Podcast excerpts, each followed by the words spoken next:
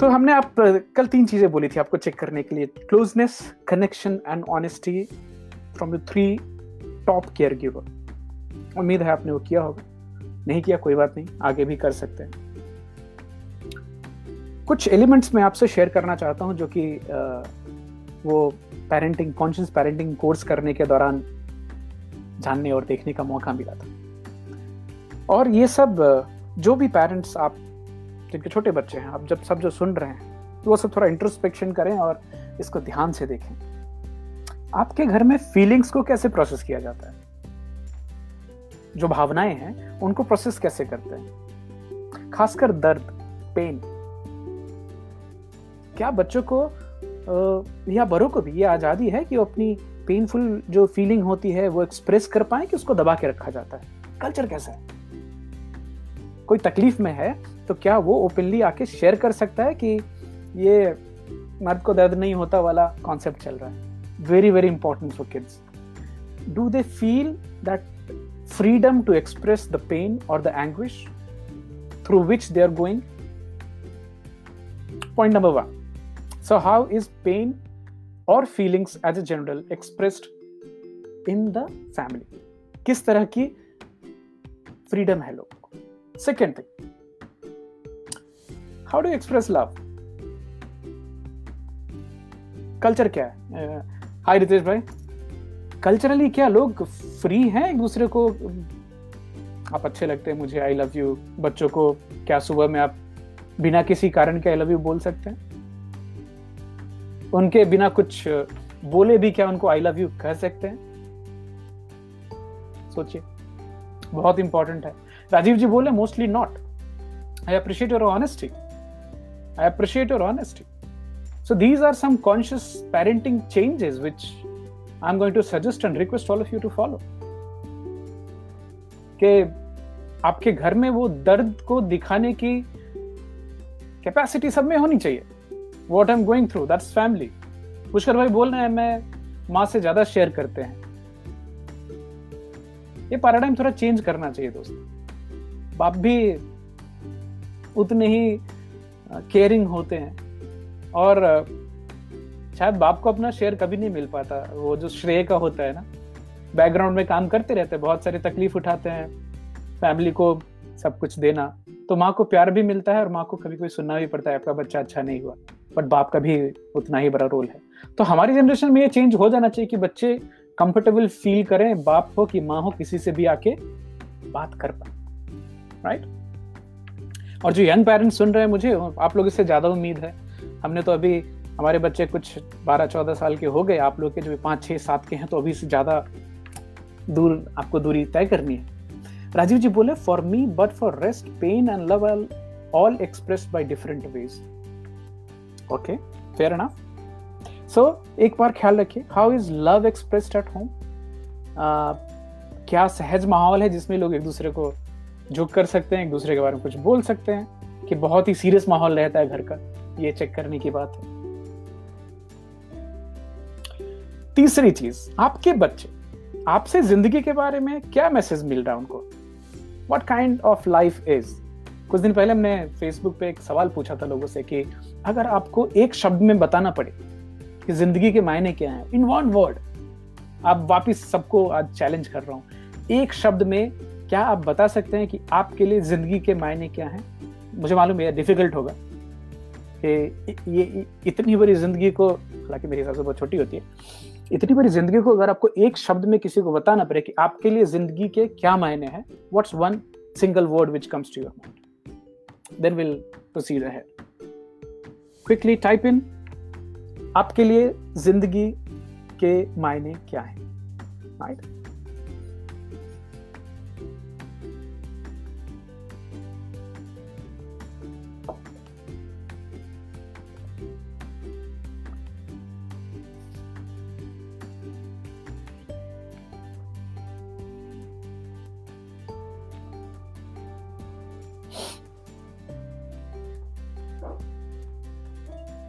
ये काफ़ी इंपॉर्टेंट होता है कि आपको अर्ली जो बचपन है जिसमें अभी छोटे हैं आप तो आपको किस तरह की मैसेज मिल रही है अपने पेरेंट्स से कि ज़िंदगी कैसी है? My father is always known about my pain अच्छी बात है। नायक साहब बोल रहे हैं, ज़िंदगी का मतलब सेक्रीफाइस है। साहब, आप ऐसा क्यों सोच रहे हैं सेक्रीफाइस है? ज़िंदगी का मतलब थोड़ा लाइट डालिएगा। रितेश राठौर जी बोल रहे हैं love and respect I like that definition Supriya Shetty ji बोल रही हैं ज़िंदगी के मतलब है टुगेदर टुगेदरनेस एंड हैप्पीनेस बहुत बढ़िया बहुत अच्छी बात है। इसी तरह से आप अलग अलग जो आपके जो मायने हैं ज़िंदगी जो आप डिफाइन करते हैं नमस्कार आ, कुछ लोग ये भी बच्चों को सिखाते हैं ना ज़िंदगी एक संघर्ष है लाइफ इज़ अ स्ट्रगल जल्दी से सब कुछ नहीं मिलता है। ये जो मैसेजिंग आपकी है ना, ये आपके बच्चों के लिए बड़ी क्रिटिकल होती है। तो क्या आप, उनको क्या, जैसे अभी उनको बचपन से आप बताएँगे जीवन एक संघर्ष है तो वो उस संघर्ष की तैयारी करेंगे। Which is not entirely true not entirely true हो सकता है। अब नायक जी, आप, मैं बिल्कुल रिस्पेक्ट करता हूँ, आप बोले जीवन एक सेक्रीफाइस है। बट ये प्रिमाइस लेके बच्चा तो हमेशा ये सोचेगा कि मुझे पूरी ज़िंदगी सेक्रीफाइस करनी है। ज़रूरी नहीं है। ज़रूरी नहीं है। तो ये मैसेजिंग पे ध्यान देना है, खासकर उन लोगों को जिनके बच्चे छोटे हैं। तो जीवन तो एक जर्नी है ब्यूटीफुल जर्नी बोल सकते हैं। एक प्यार का गीत है, सबको गाना पड़ेगा, गाना ही है राइट तो किस तरह की मैसेजिंग है?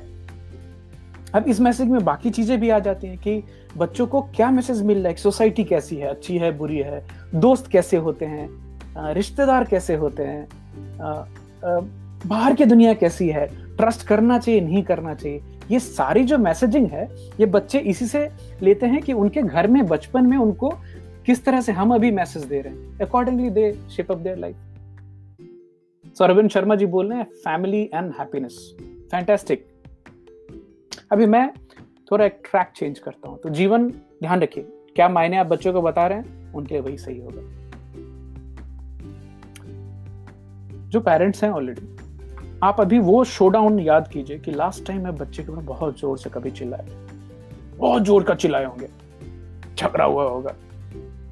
इमोशनल जो रिएक्शन हुआ है आपका, क्या वो कम नंबर की वजह से हुआ, या उन्होंने मारपीट की किसी से उसकी वजह से हुआ, या घर में कुछ तोड़ दिया उसकी वजह से हुआ, या क्या शैतानी की उसकी वजह से हुआ? What was the last meltdown और उस एक क्षण में आपके अंदर जो चेंज आए, आपके अंदर जो परिवर्तन आए, वो किस चीज़ से ट्रिगर हुए थे? वो आपका गुस्सा था कि आप, एक पैटर्न फॉलो करते हुए गुस्सा दिखा रहे थे? सोचिएगा। ध्यान दीजिएगा। क्या आप किसी भी एक डिफ़िकल्ट सिचुएशन में जब भी बच्चों पे चिल्लाते हैं, गुस्सा होते हैं तो आपका नेचुरल रिएक्शन है कि आप एक, जो पैटर्न है, उसको आगे बढ़ाते जा रहे हैं फॉलो करते जा रहे हैं? Life is always about enlightenment and joy सही बात है। इनलाइटनमेंट की बात करने वाला दिन भी है आज। बुद्ध पूर्णिमा। और उनकी कहानी आएँगे, हम लोग कभी बात करेंगे। जो गौतम बुद्ध जी की जो कहानी है, और बिहारियों के तो काफ़ी करीब हैं। हमारे यहाँ गौतम बुद्ध महावीर दोनों हुए हैं। पर कहीं हमने रास्ता खो दिया बीच में से। आज जिस हालत में बहुत सारे लोग बाहर में घूम रहे हैं और, और तो हमें लगता है हमने वो जो मोरालिटी का पार्ट वो जो एक धर्म धम्म का जो साथ था वो कहीं ना कहीं छूट गया। वापस उसको पकड़ने की ज़रूरत है। आएँगे आएँगे आगे। पॉइंट आगे वाला। क्या जब भी आप घर में होते हैं एज खास करिए जो पेरेंट्स हैं बाप हैं उनसे पूछूँगा माँ से तो बच्चे क्लोजनेस फील करते ही हैं। When you are around do the kids feel safe आपके आसपास में कि आपके आने से बच्चों के व्यवहार में कुछ परिवर्तन होता है कि नहीं? पापा आ गए तो अभी बिहेवियर चेंज हो जाना चाहिए। गौर कीजिए।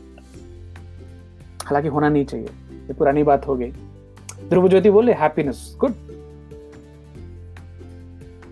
next point do your kids have the freedom to display good और बैड मूड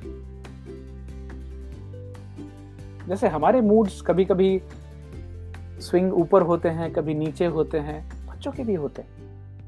बट uh, हमें हमारे मूड्स दिखाने की आज़ादी है। बच्चों को यह आज़ादी क्यों नहीं है? उनसे हमेशा एक्सपेक्टेशन क्यों होती है कि बच्चे एकदम डिसिप्लिन में रहने चाहिए और हमेशा हँसते हुए अच्छे मूड में होने चाहिए? उनका भी मूड स्विंग होता है ना? तो क्या उन्हें वो फ्रीडम है कि वो बिना इस चिंता के कि मुझे जज किया जाएगा कि अभी मैं इस मूड में बैठे हूँ या बैठी हूँ? तो मेरे माँ बाप सवाल पूछेंगे, क्यों हो ऐसे? थोड़ी देर तक तो खुशी और दुख दोनों को अनुभव करने की छूट तो होनी चाहिए। इंडिपेंडेंस है ना? फ्रीडम है ना? तो मैं एक चीज़ जो अक्सर yes that's good that's good I am from the land of Mahavir that is Vaishali बहुत बढ़िया। वैशाली देखिए, हमारा राजीव जी आना रह गया है। मैंने सुना है वहाँ पे जापानीज लोगों ने बहुत सारे निर्माण कार्य किए हैं। तो अगली बार जब भी इनफैक्ट आज हम बात करें, हमें अभी बिहार में होना चाहिए था बट अभी देखते कभी मौका मिलता है। टिकट वैसे ही है, वो रखी हुई। एक साल तक के लिए तो उसको हम इनकैश नहीं करेंगे। वापस जाने की कोशिश करेंगे, जब भी नॉर्मल होता है तो। वापिस आते हैं मूड के बाद पर। तो बड़े लोगों में मूड स्विंग्स होते हैं, उनको दिखाने की आज़ादी है। छूट है घर के अंदर में, बच्चों को भी वो छूट है कि नहीं? तो थोड़ी देर के लिए अगर बच्चे को रोने का मन आ रहा है तो इमीडिएटली शांत कर देना भी अच्छी बात नहीं फीलिंग्स इमोशंस जो है, वो दिल से निकलने भी चाहिए। तो क्या रोने की भी आज़ादी है? जिस तरह से हंसने की आज़ादी होनी चाहिए, बहुत इंपॉर्टेंट है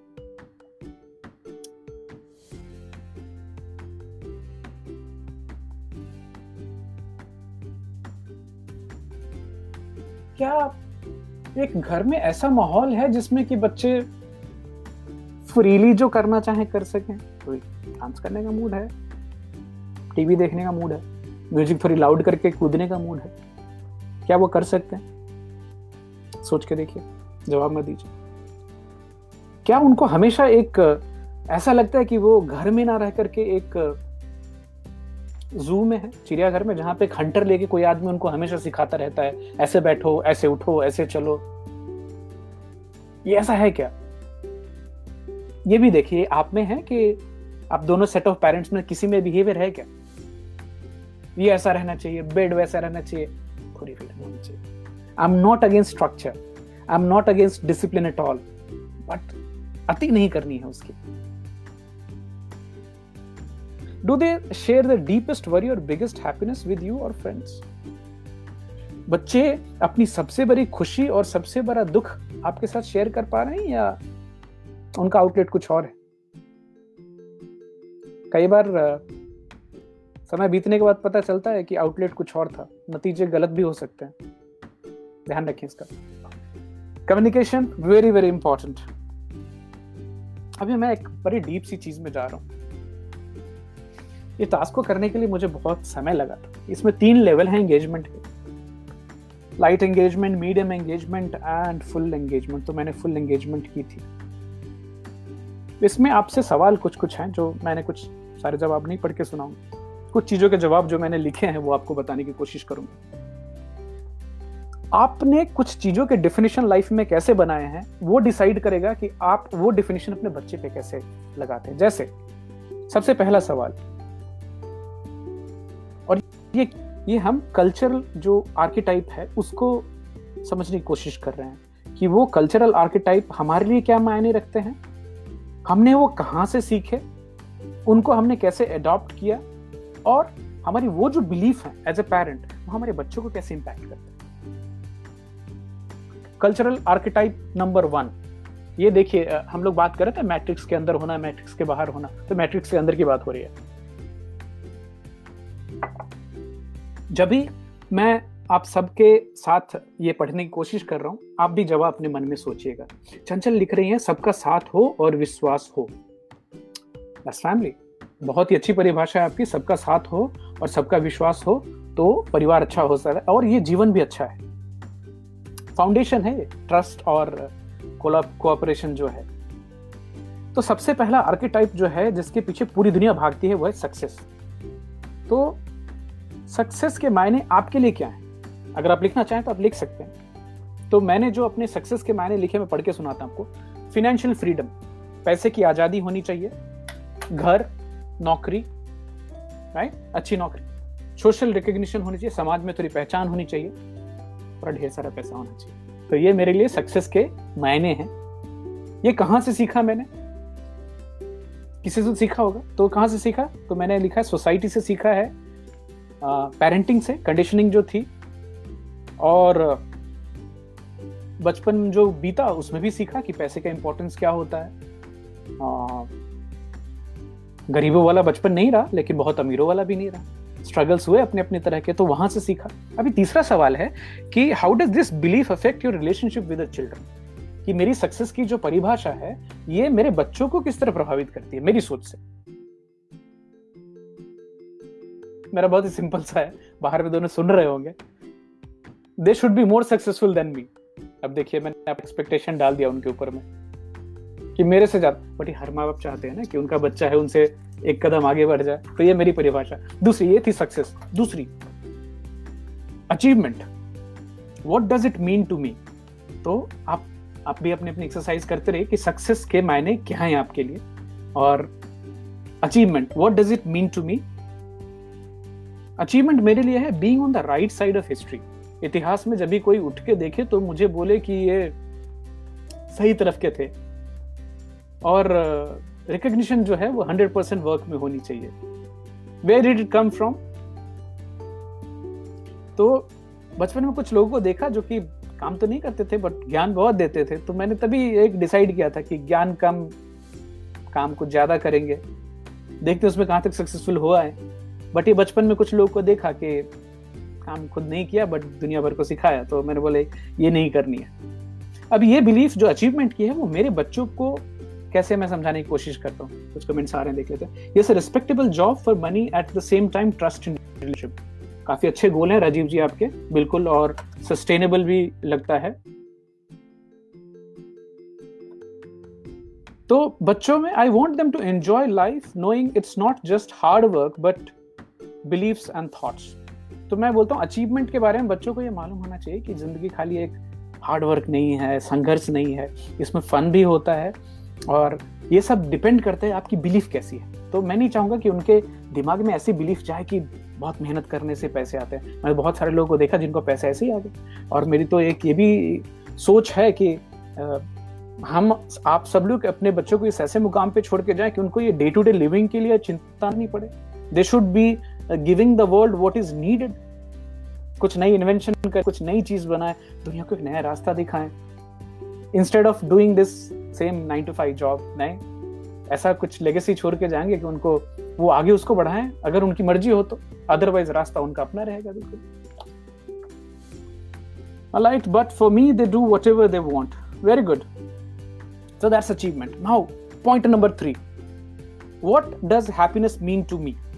मतलब ज़िंदगी मेरे लिए खुशी के क्या मायने हैं तो मेरे सवाल के जवाब में मैंने लिखा है being joyful and do things I love मतलब हमेशा उत्साह में रहना, वो चीज़ें करने की फ्रीडम जो मैं करना चाहता हूँ म्यूज़िक गार्डनिंग रीडिंग ये मेरे लिए हैप्पीनेस है। बच्चों के साथ समय बिताना हैप्पीनेस है। ये कहाँ से सीखा आपने? तो ये नेचुरली केम माई बाबा वो जॉयफुल इन स्मॉल थिंग्स यहाँ पे बाबा की बात याद आ रही है। वो छोटी छोटी चीज़ें करते थे और बड़े मतलब वो खुद से एक कसेली काट के खाना उनको बहुत मज़ा आता था। और हम भी छोटे बच्चे थे, हम उनके पास चले जाते थे। थोड़ा सा दे दीजिए तो। लौंग, इलायची और कसेली हमेशा उनकी जेब में रहा करती थी। सुपारी जो होती है ना, वो सुपारी काट के खाते थे। उनकी एक और हैबिट थी, वो शाम को बैठ के लाल पेन से ओम नमः शिवाय लिखते थे, कॉपी के ऊपर में। मेरे लिए बड़ा फैसिनेटिंग होता था वो। कुछ लोग होते ना, मंत्र जाप करते हैं, पूजा पाठ ऐसे, वो बाबा खाली बैठ के ऐसे ऐसे लिखते रहते उनके डिस्कोर्सेस होती थी, हमारे कहीं मतलब कोई भी साधु, संत कोई आए तो उनको पता था कि शिव प्रसाद बाबू के दरवाजे के ऊपर जाना है, बहुत आदर मिलता था उनको। शायद ही कोई साधु या संत आए जो बिना खाए चले जाएँ या जिनको दक्षिणा ना मिलती हो। जहाँ तक यथासंभव उनकी जो होती थी। तो खुश रहने वाला जॉयफुल नेचर जो है ना फनी भी थे। उनका एक और भी बड़ा अच्छा शौक था कि कुछ लोग जो जानबूझ के जो नशा करते हैं ना तो उनको बैठाते थे वो और कभी उनको गाना गाने बोलते थे, कुछ और चीज़ करने को। बड़ी फनी चीज़ें भी थी बचपन की जो। तो वो हैप्पीनेस वाली वो मुझे याद है कि मैंने उनसे छोटी छोटी चीज़ों से खुशी उनसे सीखी। बच्चों में क्या आप देखना चाहेंगे खुशी के बारे में? तो मेरी जो डिज़ायर है, मैं चाहता हूँ कि हमेशा मेरे बच्चे खुश रहें। अभी कहाँ तक वाजिब है पता नहीं, क्योंकि हर की ज़िंदगी में ऊपर नीचे तो होता है कांटा, हमेशा कांटा एक जैसा नहीं चलता। बट एज अ पेरेंट मेरी डिज़ायर है कि मेरे बच्चे खुश रहें। हैप्पीनेस नंबर फोर्थ वेल्थ पैसे. संपत्ति। उसके बारे में आपके क्या ख्याल है? मैंने लिखा ये ज़िंदगी का सबसे पहला क्राइटेरिया होता है आ, जीवन का कि ये संपत्ति एक जो रोटी कपड़ा मकान सेट होने के बाद ही आदमी आगे की बात सोच पाता है ना। ऐसा नॉर्मली बोलते हैं। हालाँकि जो रोड पे रहने वाले लोग हैं वो भी बड़े स्पिरिचुअल हो सकते हैं। एक और चीज़ मैंने गौर करके देखी है कि जो जितने गरीब होते हैं धर्म में और इंसानियत जो रिचुअल्स है, उनमें उनकी आस्था उतनी ही ज़्यादा होती है। मैं आज भी नहीं भूल सकता, एक अपनी ज़िंदगी के डिफ़िकल्ट दौर में बैंगलोर की कंपनी के छोटे से इंटरव्यू में गया था, वहाँ गेस्ट हाउस में एक बंदा रहता था, जो यंग था। पूरे दिन में वो तीन केले खा करके ज़िंदगी निकालता बट रात भर वो धर्म की किताब पढ़ता था, एकदम ऐसा हिल के। और मैंने जब उनके विचार पूछे तो बड़े विस्फोटक विचार थे। तो मुझे ये रियलाइज़ हुआ कि अरे बाप रे, ऐसे लोगों को ही आदमी कुछ पैसे देकर कुछ खाना देकर के इनकी थॉट को और एक्सप्लोसिव बना सकते हैं तो वेल्थ बचपन में दो बड़े इंपॉर्टेंट लोग हैं मेरे लाइफ में उन दोनों की बातचीत मैं सुनी और वो दोनों बात कर रहे थे कि अगर कोई इंसान जो है अगर उसके पास संपत्ति नहीं है आई I मीन mean, उसके हाथों में पैसा नहीं है तो उसकी इज़्ज़त नहीं रहती। बचपन में सुन ली थी दिमाग में रह गई। तो ये आया और मनी मन ये सवाल भी चल रहा था कि आप मिला के भी देख सकते हैं कि एक पति जो पैसे कमाए और एक पति जो पैसे ना कमाए, उन दोनों की जो ट्रीटमेंट होती है, वो बहुत ही अलग हो जाता है। एक इंसान जो दुनिया के मायनों में सक्सेसफुल है, सब कुछ कर पा रहा है और एक जो दूसरी तरफ़ से कुछ ऐसी चीज़ों से अपना जीवन व्यसन कर रहे हैं, पालन कर रहे हैं, जो कि वो कमा नहीं रहे हैं बट उनको कहीं से मिल रहा है तो एक पूरा एटीट्यूड चेंज हो जाता है। हालाँकि मुझसे सहमत नहीं हूँ। ये भी सोसाइटी का आर्क टाइप है बट उसमें सवाल के जवाब मैंने ये लिखा। वेल्थ के बारे में मैं, बच्चों को क्या, मेरा उनसे रिलेशन कैसे इफ़ेक्ट होगा? मैं उनको वो सब देना चाहता हूँ जो डिजर्व करते हैं। ये डिजर्व वो रखा है मैंने। उनको मैं सब कुछ देना चाहूँगा जो वो डिजर्व करते हैं। Okay next point is beauty सुंदरता जो है, इसके बारे में आपके ख्याल क्या हैं? और ये ख्याल कहाँ से आए? तो यहाँ पे बड़ा इंटरेस्टिंग सा लिखा है मैंने। ब्यूटी और सुंदरता है ना, इसके जो परिभाषा है, ये बहुत हद तक दादी से सीखा है। तो मेरी दादी ना तो चूँकि काला रहता था तो उसको तो इंसान ही नहीं समझती थी। मतलब जो काला है, वो राक्षस है। और ये तभी बचपन में तो नहीं समझ में आता, लेकिन जब भी आपकी होराइजन बड़ी होती है, बाहर निकलते तो आपको लगता है कि नहीं यार, इस दुनिया में तो अलग अलग तरह के लोग हैं। और जो चेहरे का रंग है, जो बॉडी की फीचर्स है, ये इंसान खुद से तो नहीं डिसाइड करता ना, वो तो उसके साथ पैदा होता है। तो उसमें उसकी भी गलती नहीं। अभी कुछ लोग बोलते हैं, तेरह की जो तारीख है खराब होती है अब जो तेरह को पैदा हो गया, उसकी क्या गलती है? उसके लिए तो वही दिन जन्मदिन है। तो वैसे हमारे गाँव के लोग भोले हैं, दिल के साफ़ है, बिल्कुल। तो जो काला है, उसका नाम कालू होता है। जो लंगड़ा होता है, उसको लंगड़ा ही ज़िंदगी भर बताते हैं हाँ? लोलकट्टा क्लेफ्ट को लोलकट्टा मतलब ज़िंदगी उनको ऐसे ब्रांड कर देते हैं। हालाँकि अभी अवेयरनेस बढ़ रही है। तो लोग इसको काफ़ी बुरा मान सकते हैं आज के समय में। तो जैसे विकलांग नहीं बोलते हम लोग, दिव्यांग बोलते हैं ना तो ये एक प्रोग्रेशन है। तो हमारी जो ब्यूटी की परिभाषा है, वो तो बचपन की है। उसमें तो सेट पैरामीटर की सफ़ेद, चमड़ा, नाक, नक्स ऐसे अच्छे तो होना चाहिए, जो कि एक पूरी कंडीशनिंग है। अगर मेरा जन्म अफ्रीका में हुआ रहता नाइजीरिया में, और मेरे पूरे परिवार के लोग काले रहते तो मेरे लिए वही ब्यूटी होती ना। तो आज के समय में वो समझ में आ रहा है। आज के डेट में नॉमी कैम्बल भी मुझे उतनी अच्छी लगती है राइट जितनी ऐश्वर्या राय लगती है। तो भगवान जैसे जैसे आँखें खोलते हैं तो उसके हिसाब से सुंदरता के पैमाने भी अलग अलग होते हैं। अब हम अपने एक पड़ोस के देश में गए हुए थे, नाम नहीं लूँगा उनका, वहाँ पे कुछ लोगों की जो एक नॉर्मल जो बिल्ट है, उसको देख करके तो हमारे यहाँ के जो नॉर्थ इंडिया के बिल्ट उससे बिल्कुल अलग है वो। दिखने में भी अलग लगते हैं बट है तो इंसान ही। बट उनसे प्रिजिडिस तो नहीं रख सकते ना। तो बच्चों की ब्यूटी के बारे में? I was unconsciously following the default blue तो बच्चे कैसे चाहिए? सफ़ेद सफ़ेद चाहिए, सोच के चला था। कई माताएँ होती है जिनको बच्चे पेट में होते हैं तो शंख पुष्पी और क्या क्या खिलाया जाता है और क्या क्या दवाइयाँ होती है जिससे बच्चा गोरा पैदा होगा। आई थिंक उसके लिए समय निकल गया अभी ये सब कॉन्सेप्ट की ज़रूरत नहीं है। नेक्स्ट स्टेटस उसके बारे में आपके क्या ख्याल हैं? क्या सोचते हैं आप स्टेटस के बारे में? मैंने लिखा it's very important and critical piece of existence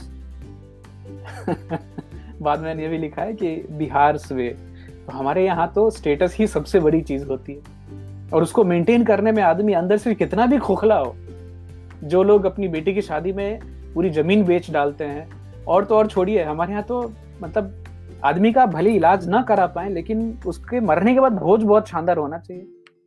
तो आप लोगों में से कितने लोग हैं जिन्होंने ये देखा है कि आदमी ने अपनी पूरी ज़िंदगी की कमाई रखी इसलिए क्योंकि बेटी का दहेज दे पाए। हाँ? बेटी को पढ़ा लिखा कर इंजीनियर बना लिया, डॉक्टर बना लिया, लेकिन फिर डॉक्टर और इंजीनियर अपनी जात के, भूमिहार जात के दामाद को उतारने के लिए उनको हो सकता है अपनी पूरी ज़मीन बेचनी पड़े। तो एक वेब सीरीज़ आई थी जिसमें एक बिहार का ही केस दिखाया था उन्होंने। लड़का लड़की दोनों बिहारी थे और शादी हुई और फिर चुपके चुपके करोड़ों की डिमांड रखी गई तो लड़की उठ के निकल गई। तो अभी आई थिंक वो समय बिल्कुल आ गया है कि please tell me if I am audible बहुत देर से आप लोग किसी का कमेंट नहीं आया, या तो आप लोग सब बोर हो रहे हैं, या फिर आप सब लोग चले गए। तब तक इधर देखते हैं कौन से कौन से लोग hi boxer hi Mishra ji.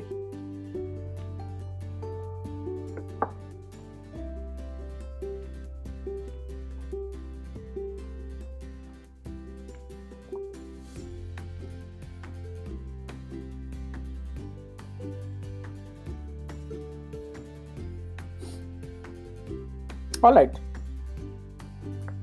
Just waiting for your comment okay thank you Rakesh Sharma ji उम्मीद है बोर नहीं कर दिया मैंने। तो स्टेटस मैंने लिखा था, बिहारियों के लिए बहुत इंपॉर्टेंट है हम लोग कुछ भी कर सकते हैं, हम फिनेंशियली भरे खोखले रहे हैं, जिस भी हालत में रहें, लेकिन दुनिया में दिखाने के लिए कि वज़न है हमारे यहाँ तो बहुत सारी चीज़ें लोग उधार लेकर के और अलग अलग चीज़ें करके कर लेते हैं। खाली ये दिखाने को कि हम thank you so much thank you thank you Saurabh thank you Supriya thank you Ritesh तो मैं जब भी वहाँ से यहाँ आया और जब भी मैंने दिन में शादी देखी महाराष्ट्रीय लोगों की होते हुए कि लड़के की तरफ़ से भी और लड़की की तरफ़ से भी लोग आए और एक मैरिज हॉल में आए, एक घंटे, डेढ़ घंटे के अंदर शादी खत्म हुई, खाना खाए, चले गए।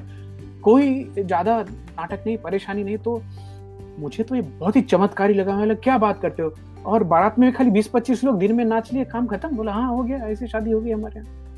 और फिर मुझे लगा कि अभी भी हमारे बिहार में यूपी में, आंध्रा में जो लोग आंध्रा से देख रहे हैं, दहेज इतनी बड़ी बोझ है और एक कुरीति है कि माँ बाप हमेशा, अभी भी मुझे मालूम है मेरे कितने सारे लोग हैं जो कि अभी ये सोच के चले, इतने करोड़ हमें जमा करने हैं या इतने करोड़ हमें लेने हैं। अगर बेटे वाले हैं तो लेने हैं, बेटी वाले हैं तो हमें देने हैं। राइट तो स्टेटस हमारे लिए बहुत इंपॉर्टेंट है। सुप्रिया बोलती है interesting so listening carefully thank you so much तो कुछ हैं जहाँ पे अभी जो दहेज लेने वाले, उनको अगर बताऊँ कि हमारे जो नायर मित्र बंधु हैं, वहाँ पे तो इतनी स्ट्रांग है सोशल स्ट्रक्चर कि, और इनफैक्ट इवन सौरभ आप बताइएगा कि मिजोरम में होता है ना इम्फाल में जहाँ पे नहीं, मेघालय में जहाँ हम गए थे कि लड़के जो हैं, वो शादी के बाद अपनी लड़की के यहाँ जाते हैं। जिनसे शादी होती है, उनके यहाँ जाते हैं।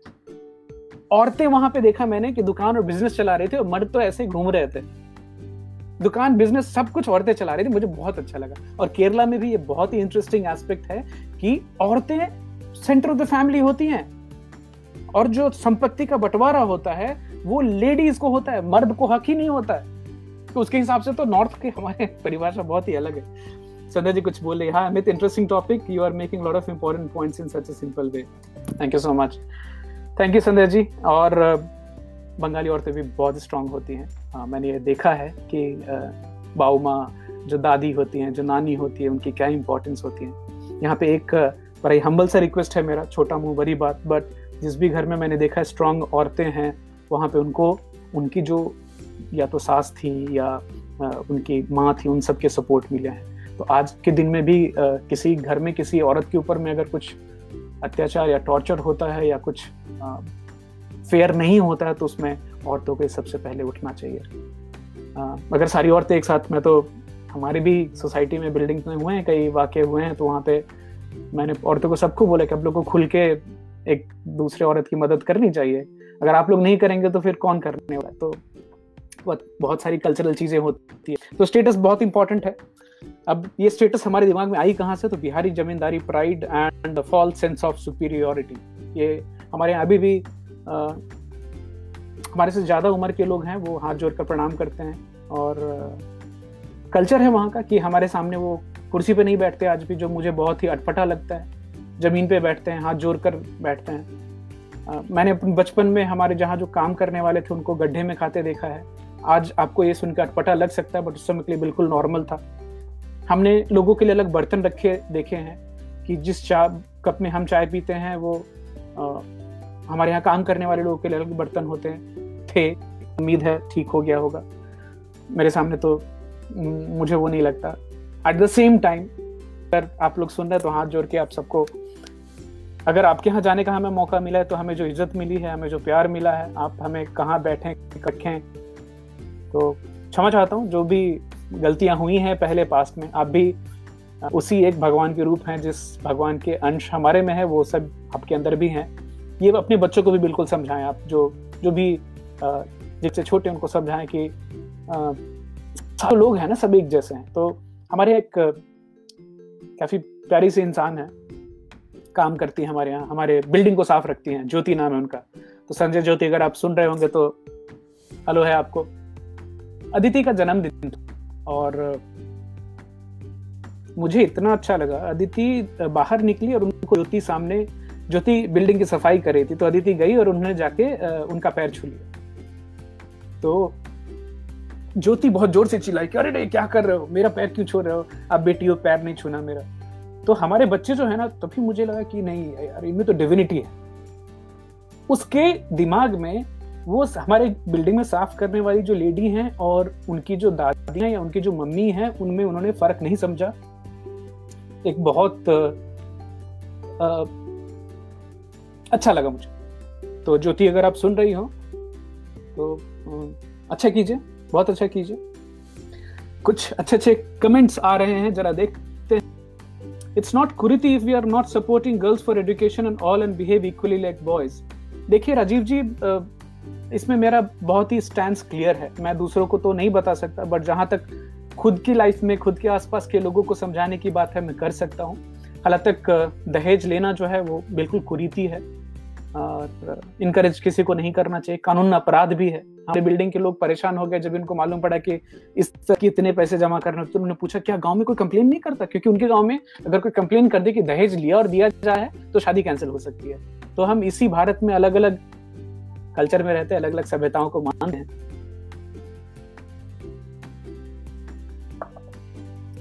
सौरभन शर्मा जी बोले correct in Meghalaya Manipur women are dominant. Thank you so much. Uh, i really appreciate the way you the comments making it look like a part of your discussion. Uh, thank you Sundar ji तो status हमारे लिए बहुत important Bihar के लोग हैं तो मैंने बच्चों को फिर uh, क्या शिक्षा दूँ क्या बनाऊँ? तो I like to be surrounded by people and want my kids to be having the highest status देखिए ये कैरी फॉरवर्ड है। मैं चाहता हूँ कि मेरे बच्चे भी एक अच्छे स्टेटस में रहें बट वो जिस तरह से हैं और जिस तरह के इंसान बन रहे हैं मैं खुश हूँ उससे। राजीव कुमार बिटनार कल्चर बेटियाँ पाँव नहीं छूती। अच्छी बात है हमारे यहाँ छूती हैं। पॉपुलैरिटी आपको ज़िंदगी में कितनी सफलता पॉपुलैरिटी चाहिए? What does it mean to me I was not the popular guy in childhood, but I hacked it. बचपन में शायद पॉपुलर नहीं था बहुत शर्मिला था बहुत मेरे एक बचपन के मित्र हैं मैं, मेरे भाई हैं, गुड्डू भैया। तो मुझे याद है कि कभी कुछ फैमिली गैदरिंग होती थी या कुछ होता था तो मैं उनके खाने बोलता था, ये बोलो ना, ये बोलो ना। खुद नहीं बोलता था, उनको जाके बोलता था, तुम बोलो। तो कहीं वो सेल्फ कॉन्फिडेंस की कमी थी। मैंने खुद से हैक किया उसको और शायद एक कॉरपोरेट में आने के बाद, एक जो सेट पैटर्न था माहौल से निकलने के बाद उसको। और अभी आप सबकी दया और कृपा से सौ लोग, पाँच सौ लोग, हज़ार लोग, जितने ज़्यादा होते तो मुझे उतनी बड़ी ऑडियंस अच्छी लगती है तो शायद आप सबकी कृपा है उसके ऊपर। में ये कहाँ से आई? Unnoticed was painful. I started uh, grooming from 14 year onwards okay? बच्चों में क्या देना चाहेंगे? I want them to be world renowned in their choice of craft. तो मैं चाहता हूँ वो जो चीज़ चुने मेरे बच्चे उसमें दुनिया में जाने जाए। नंबर वन टू थ्री नहीं बोलना दुनिया में जाने जाए। परफेक्ट नहीं हूँ इसलिए बहुत सारे जवाब गलत भी हो सकते हैं। मैं आप सबको यही बताने की कोशिश कर रहा हूँ। प्यार प्यार के बारे में आपने बचपन में क्या सीखा? डेफिनेशन कहाँ से मिली? इसमें मेरे हर चीज़ को लाइक करने वाले नोटिस करने वाले और मुझे मोरल स्टोरी सुनाने वाले, मेरे लिए किताब लेके आने वाले हर महीने नई नए मेरे लिए चॉकलेट लेके आते थे टॉनिक लेके आते थे, काजू किशमिश रहते थे मेरे लिए बाबा। तो प्यार मैंने उनसे सीखा। बहुत और सारे प्यार के मायने उनसे ही आए। तो बच्चों में क्या, मैंने तो I have given them all which I wanted from my childhood तो पूरी कोशिश है देने की। उसके बाद वाला है इंटरेस्टिंग फैमिली क्या है आपके what does it mean to me तो बचपन तो काफ़ी स्ट्रगल वाला रहा। वर भी था। हालाँकि कोशिश तो की हमारे पेरेंट्स ने सब कुछ अच्छा करने की बट थे, ऊपर नीचे उतार चढ़ाव रहे तो बहुत ही अच्छा नहीं आ पाया। अभी उसको सुधारने की कोशिश है so I want them to have stable reliable and safe and open environment in the family जहाँ पे उनको ये फ्रीडम रहे, बोल पाए, जो करना है, कर पाए मूड्स दिखा पाए अच्छा बुरा जो फील करते हैं, वो कर पाए। उनको कहीं किस दूसरे का ना जाना पड़े। मतलब टुकड़ों टुकड़ों में चाइल्डहुड ना जीना पड़े। तो अभी आज के दिन में जो भी लोग जितने सुन रहे हैं including my parents to all the relative जिन्होंने मुझे कॉलेज के दौरान मदद की है तो मैं कुछ पाँच छः लोगों के घर पे अलग अलग जगह पे पढ़ाई खत्म की है कॉलेज की। उसके बाद तो आप सबको हाथ जोड़ के तो बहुत बहुत थैंक्स बोलता हूँ। आप, शायद आपका सपोर्ट नहीं होता तो वो एक डिफ़िकल्ट सा जो समय था वो नहीं निकल पाता। तो बहुत बहुत शुक्रिया आपका। शादी, इसके बारे में आपके क्या ख्याल हैं और अपने कहाँ से सीखा? तो मैंने, मुझे लगा कि शादी के मायने ऑब्लिगेशन है कल्चरल नीड है और एक तरह का रूल है जो सबको फॉलो करना होता है। ये ख्याल कहाँ से आया? तो मेरे बचपन से सब हर तरह देखता था कि एक जो स्क्यूड था मैरिज में मतलब बराबर बराबर नहीं देखा दोनों पार्टनर्स की तरफ़ से। तो बट बच्चों में आप किस तरह से देखना चाहते हैं? शादी के मायने क्या बताना चाहते हैं? तो I want them to choose their life on their own ये जो एक जो जो डिसीज़न होगा, ये बिल्कुल आपका होगा। अगर आप दोनों सुन रहे हैं तो उसमें मेरा कुछ लेना देना नहीं हो। मैं चाहता हूँ कि आप खुद से आप, अपने जो सोलमेट्स होते हैं, उनको चुने। बहुत क्लियर हूँ मैं इसमें। ये आपकी लाइफ का सबसे बड़ा डिसीज़न है, जो आपको ही लेना पड़ेगा। हमारी कोई दखलाजी नहीं होगी। रिलीजन धर्म के बारे में आपके क्या ख्याल है? तो मैंने लिखा है कि ये पर्सनल बिलीफ है और किसी पे लादने की ज़रूरत नहीं है। कहाँ से सीखा आपने? तो मैंने लिखा है कि बहुत ज़्यादा पूजा करने वाले लोगों को मैंने बचपन में बहुत गुस्से में देखा तो ए, एक जो पूजा पाठ वाला दिन होता ना बड़ा टेंस होता था। अब बचपन में डर भी लगता था कि कभी दादा भरक जाए कभी दादी भरक जाए। पूजा होना मतलब एक टेंशन वाली चीज़ होती थी। अच्छी यादें भी हैं, नवरात्रे की, हवन की यादें हैं अच्छी। तो और बच्चों के बारे में आप धर्म क्या बताना चाहेंगे? तो मैं खाली ये बोलता हूँ कि बच्चे खुद ही भगवान हैं। और ये उनके ऊपर है, वो क्या पिक करते हैं, कौन से भगवान को पिक करते हैं। तो यहाँ तक कि मेरे यहाँ मेरे बच्चों के फ्रीडम है कि वो कौन सा फेथ मेरे तरफ़ से कोई फोर्स नहीं है उनके ऊपर। ना ही मंदिर जाने की फोर्स है, ना ही कोई ट्रेडिशन मान है आपकी मर्ज़ी है। आप एक्सप्लोर करें, आपको जिस धर्म में आस्था है, जो भगवान अच्छे लगते हैं। हमारे जो अच्छे लगते हैं, हमारे यहाँ हैं, वो भोलेनाथ पसंद है मुझे। बट मैं ज़बरदस्ती उनके भोलेनाथ की पूजा नहीं करवाऊँगा। बाकी सारे भगवान है हमारे घर में। साईं बाबा का फ़ोटो लगा है सदगुरु के वीडियो चलते रहते हैं। बाकी मैं उतनी ही ईद के साथ कवालियाँ सुन लेता हूँ, सूफी म्यूज़िक सुन लेता हूँ। जीसस क्राइस्ट की भी मूवीज़ उतने प्यार से देख लेता हूँ तो मुझे बच्चों के ऊपर है। वो अपना फेथ खुद सेलेक्ट करे, इतनी आज़ादी है उनको। रिलीजन के बारे में मेरे ख्याल बिल्कुल क्लियर है। एडुकेशन वेरी वेरी इंपॉर्टेंट मैंने अपने हिसाब से लिखा है कि सक्सेस के लिए बहुत ज़रूरी है। ये कहाँ से सीखा? कंडीशनिंग देखा कि पढ़ो पढ़ो पढ़ो, पढ़ाई बहुत ज़रूरी है। हालाँकि अभी ये कि मालूम पड़ता है कि ये भी एक कंडीशनिंग थी ना। बहुत ज़्यादा पढ़ो, बहुत ज़्यादा पढ़ो, ज़रूरी। आप जो अच्छा करते हैं, उसमें अच्छा करें। आप अच्छा गाते हैं, वो अच्छा गा लें आप सब कुछ 25 सब्जेक्ट पढ़ के 10 सब्जेक्ट पढ़ के आप क्लर्क बन सकते हैं। एक अच्छे गायक नहीं बन सकते। तो अगर आपका गाना लाइफ में फोकस है तो आप संगीत पे ध्यान दें। अगर आपका गणित अच्छा है तो आप गणित में ध्यान दें। तो एक स्पेशलाइजेशन बहुत इंपॉर्टेंट है। बहुत सारे लोग हैं जो खाना शानदार बनाते हैं। आप शेफ बन जाए ना, आपको क्यों क्या ज़रूरत है पूरी दुनिया की पढ़ाई करने की? तो जो आपकी जो इंडिविजुअल फ्लेयर है, जो बच्चों में आप देखते हैं, कुछ अच्छा ड्रॉ कर पा करने दी उनको। उसी में आगे बढ़े वो। आज आज के दिन में स्पेशलाइजेशन बहुत बहुत इंपॉर्टेंट है। राजीव जी बोले, धर्म और रिलीजन दोनों अलग अलग हैं। सर, आप बिल्कुल समझाएँ, मैं मैं एक ऐसे इंसान हूँ ना, जो मेरे बिलीफ है, बड़े कन्विक्शन के साथ है बट बड़े लूज भी हैं। मैं होने को तैयार हूँ। अगर रास्ता सही है तो firm belief loose held is my philosophy तो एडुकेशन बहुत इंपॉर्टेंट है। मैं बच्चों से क्या चाहूँगा? I am okay with what they do in grades तो आज दोनों एक बता सकते हैं बिल्कुल गवाही दे सकते हो आप लोग आकर के कि नंबर के ऊपर में आपको कभी गाली पड़ी है मेरे से? नहीं I don't care so as long as you guys enjoy doing what you do I have no issues with numbers officially हमने उन दोनों में से एक को तो एक साल बोला ठीक है ना नंबर कम आया तुम टेंशन में रुक जाओ एक साल और। तो, तो चंचल बोल रही हैं, आपने बदलाव आया जब दिल्ली में आपने नारायणा में लिया, पापा ने भेजा था, मुझे अभी भी याद है। आ, एक चंचल, वो जो समय था, वो बहुत ही इंटरेस्टिंग था। वो बहुत सारा स्ट्रगल जिसमें आप सबने भी बहुत ध्यान सपोर्ट किया था। तो एक ट्रिगर था। नारायणा में भी मुझे याद है, वो एल्प्स एकेडमी सीडीएस की इच्छा रिटर्न पास होने के बाद देखिए तैयारी के लिए गए थे और वहाँ जो कल साहब थे उन्होंने एक तो फीले के पढ़ाया उसके बाद सेकंड बैच में मुझे ऐसे बिना पैसे के पढ़ाया था। तो शायद तुमको लगा होगा इस लड़के में है तो उन्होंने वो एक दूसरे बैच में मुझे फ्री में पढ़ने दिया। आ, उन रिश्तेदारों सबका बहुत बहुत शुक्रिया जिनके घर पे रह के हम वो सब पढ़ाई कर पाए। तो मयूर विहार से नारायणा तक का रोज का सफ़र होता था। तो एक कोई खास तो चंचल मैं अभी नहीं बता सकता हूँ कि ट्रिगर क्या हुए हैं। अभी भी जर्नी जारी है, अभी भी सीख रहे हैं हर दिन। और ग्रेटफुल हैं कि जिस तरह से ज़िंदगी पैन आउट हुई है, आप सब लोगों का साथ रहे उसमें।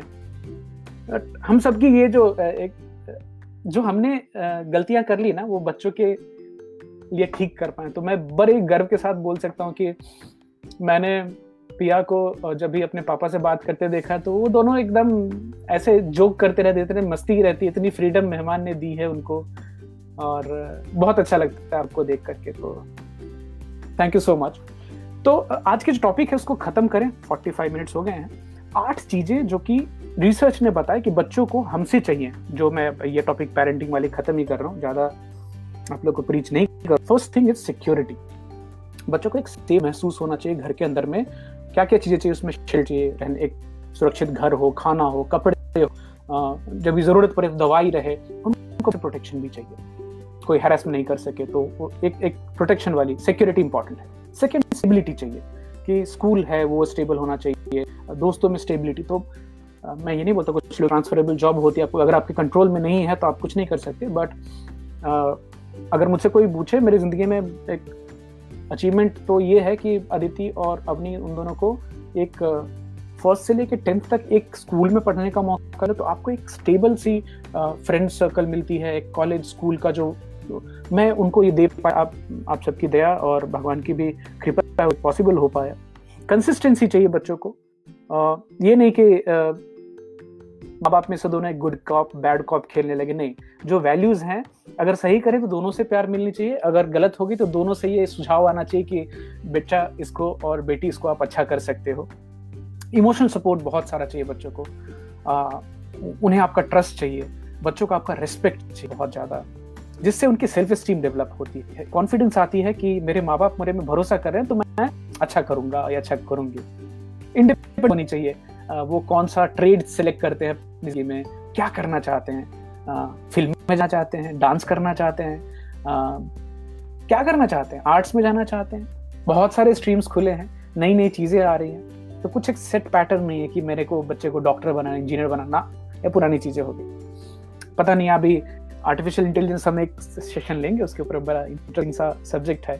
किस तरह से ज़िंदगी को चेंज करने वाला क्या क्या चीज़ें इंपॉर्टेंट रहेंगी, क्या चीज़ें एकदम गायब हो जाएँगी बिल्कुल, कितने सारे जॉब्स रिडंडेंट हो जाएँगे, देखते हैं। बच्चों को आपसे प्यार चाहिए, हमेशा चाहिए।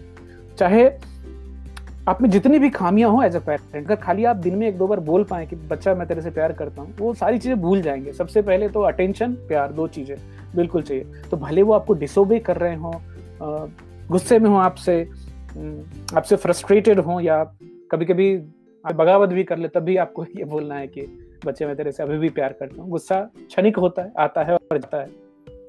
एजुकेशन बहुत इंपॉर्टेंट है बच्चों के लिए। तो आप जहाँ भी आपकी जो कैपेसिटी है उसके हिसाब से जो सबसे बेस्ट दे पाए मेरे हिसाब से बिल्कुल करना चाहिए। और आ, मैं शुक्रगुजार हूँ कि मेरे मम्मी पापा ने मुझे बिहार में बहुत ही शुरुआत में एक पब्लिक स्कूल खुली थी वहाँ पे मुझे डाल दिया था। क्लास सेवन्थ से मैंने पब्लिक स्कूल में पढ़ाई की। सेवन्थ से ट्वेल्थ तक तो आप लोगों ने इतनी मुसीबतें उठाई उस समय में उतने पैसे देना तो बहुत बहुत शुक्रगुजार हूँ। ये डिफ़िकल्ट हुआ था। छठी तक आप हिंदी मीडियम में पढ़ो सडनली जाके सेवन्थ में। But it played a huge role in my becoming a good uh, successful salesman and then the journey ahead. So thank you so much. Positive role model चाहिए बच्चों को लाइफ में।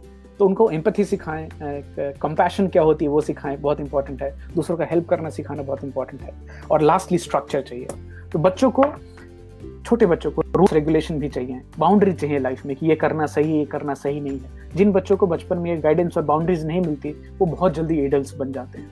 तो structure की काफ़ी काफ़ी इंपॉर्टेंस है। डिसिप्लिन स्ट्रक्चर अलग अलग होती है।